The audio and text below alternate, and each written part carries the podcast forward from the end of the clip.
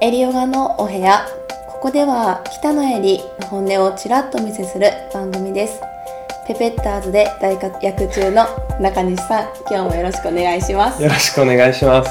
はい。はいペペッターズで大活躍というより、まあ、ペペッターズなんですけどね。ペペッターズです。ペペッターズはい、そうです。だそうですはい。よろしくお願いしはい、おます。願いします。えっと、はい。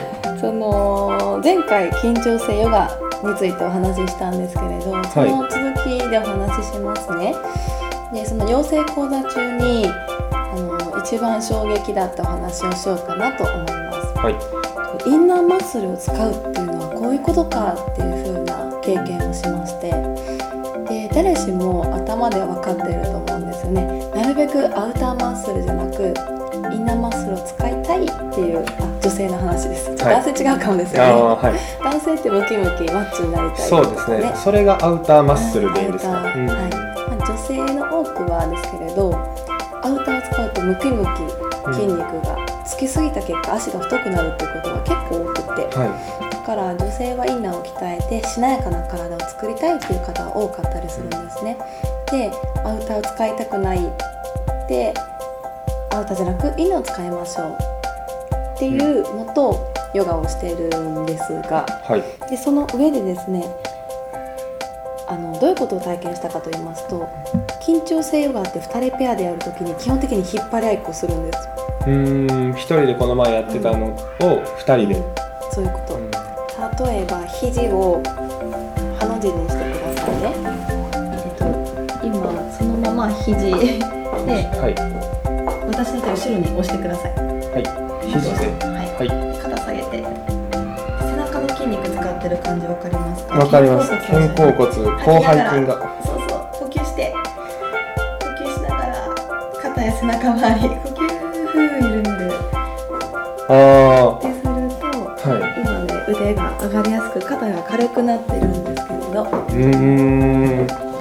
今肘で手を外側に。ね後ろに押す後ろに押し出そうとした。春日の動き。あそうですね。春日の動き。これは分かりやすいですね。春日。の動きを2人で。で押し合うっていうことをしてこれを全身を使って柔らかくしていくのが緊張性ヨガなんですね。はで開脚前屈で柔らかくするっていう場合は片方の人は足首の下に手を置いて足の甲に手をかけて股関節から引っ張り合いっこするんです。はい。開脚している。で引っ張る側は足首の方から引っ張るんです。うんで当本人は股関節を自分に入れようとする。あー引っ張られるのを戻そうと戻する。そうとする。股は関節、太ももの方を股関節にはめ込むようにしてそこで股関節を押し合うはい。動きをしながら柔軟性を高めていく方法が緊張性ヨガなんですけれどイメージつきましたか？イメージつきました。でそれを両サイドからやってもらったんですね。右足左足。あ それで。3人で。3人体制でやった時にこれ力を入れてグイグイやった方がいいような感じしませんか？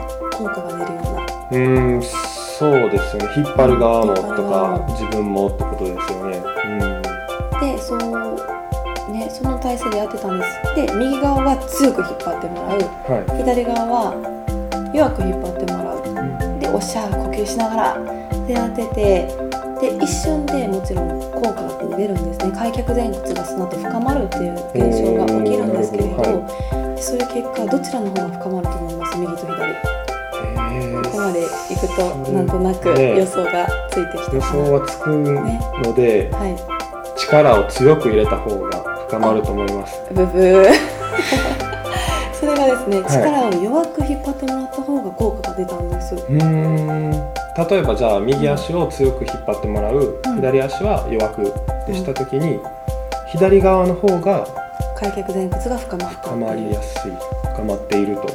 そう。でなんでかというとあの力みただただ力を入れてやるやった時ってアウターマッスルっていういつも使っている筋肉がどっちみち働くだけで弱い力で引っ張り合いっこした時に外側の力は使わずインナーの使いたいところだけが働いてくれている。結果そのインナーのところを鍛える収縮アイソメトリックさせてそこを活性化させて効果が出たっていう仕組み。なるほど。なんですあね。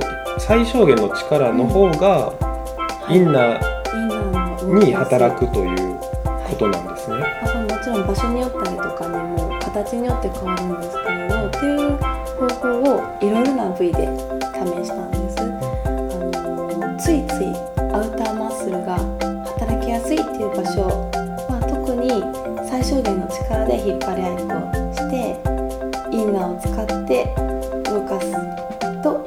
ボディメイクだったりとか眠っている筋肉が働きますよっていう緊張性では結構感激したってい。いう、でこの話聞いてるだけでそうなんだと思いますね。は結構この押し合うことで柔軟性がつくっていうのを知ってたんですけれどまあその押し合うのもガチガチにやるのは良くないっていうことも気づきながら場所にもよるんですけれど。そうやってしながらインナーを使いたいなって思っていました。ははい。い、っていうのとなんかそれをそんな経験を通して一度の気づきっていうのはずっと体に残って頭に残るって思うんですよね。はい。私が今回の経験を通してだったりとか、まあ、いつもそうなのでだから私がレッスンでいつも気をつけているのは毎回新しい気づきを持って帰ってもらえたらなって思ってましてそうしながら体を通して得た経験っていうのは次のレッスンに生きると思うからそのレッスンがねできるインストラクターだといいですよね。でもあの心の方での話も何でしょうかね気づきっていうのが日常に生きることって多いんじゃないかなって。でもね押し付けは良くないから、ね、そういった気づきっていうのは生徒様が、ね、自然とやっていただければいいことで押し付けっていうのは良くないんですけれど。なんかねそういう気づきを与えられる先生になりたいなと思っています。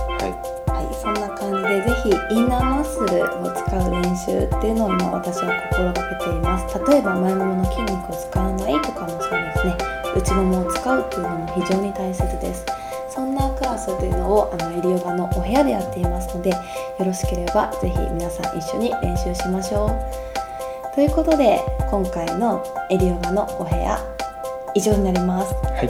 また遊びに来てくださいありがとうございましたありがとうございました。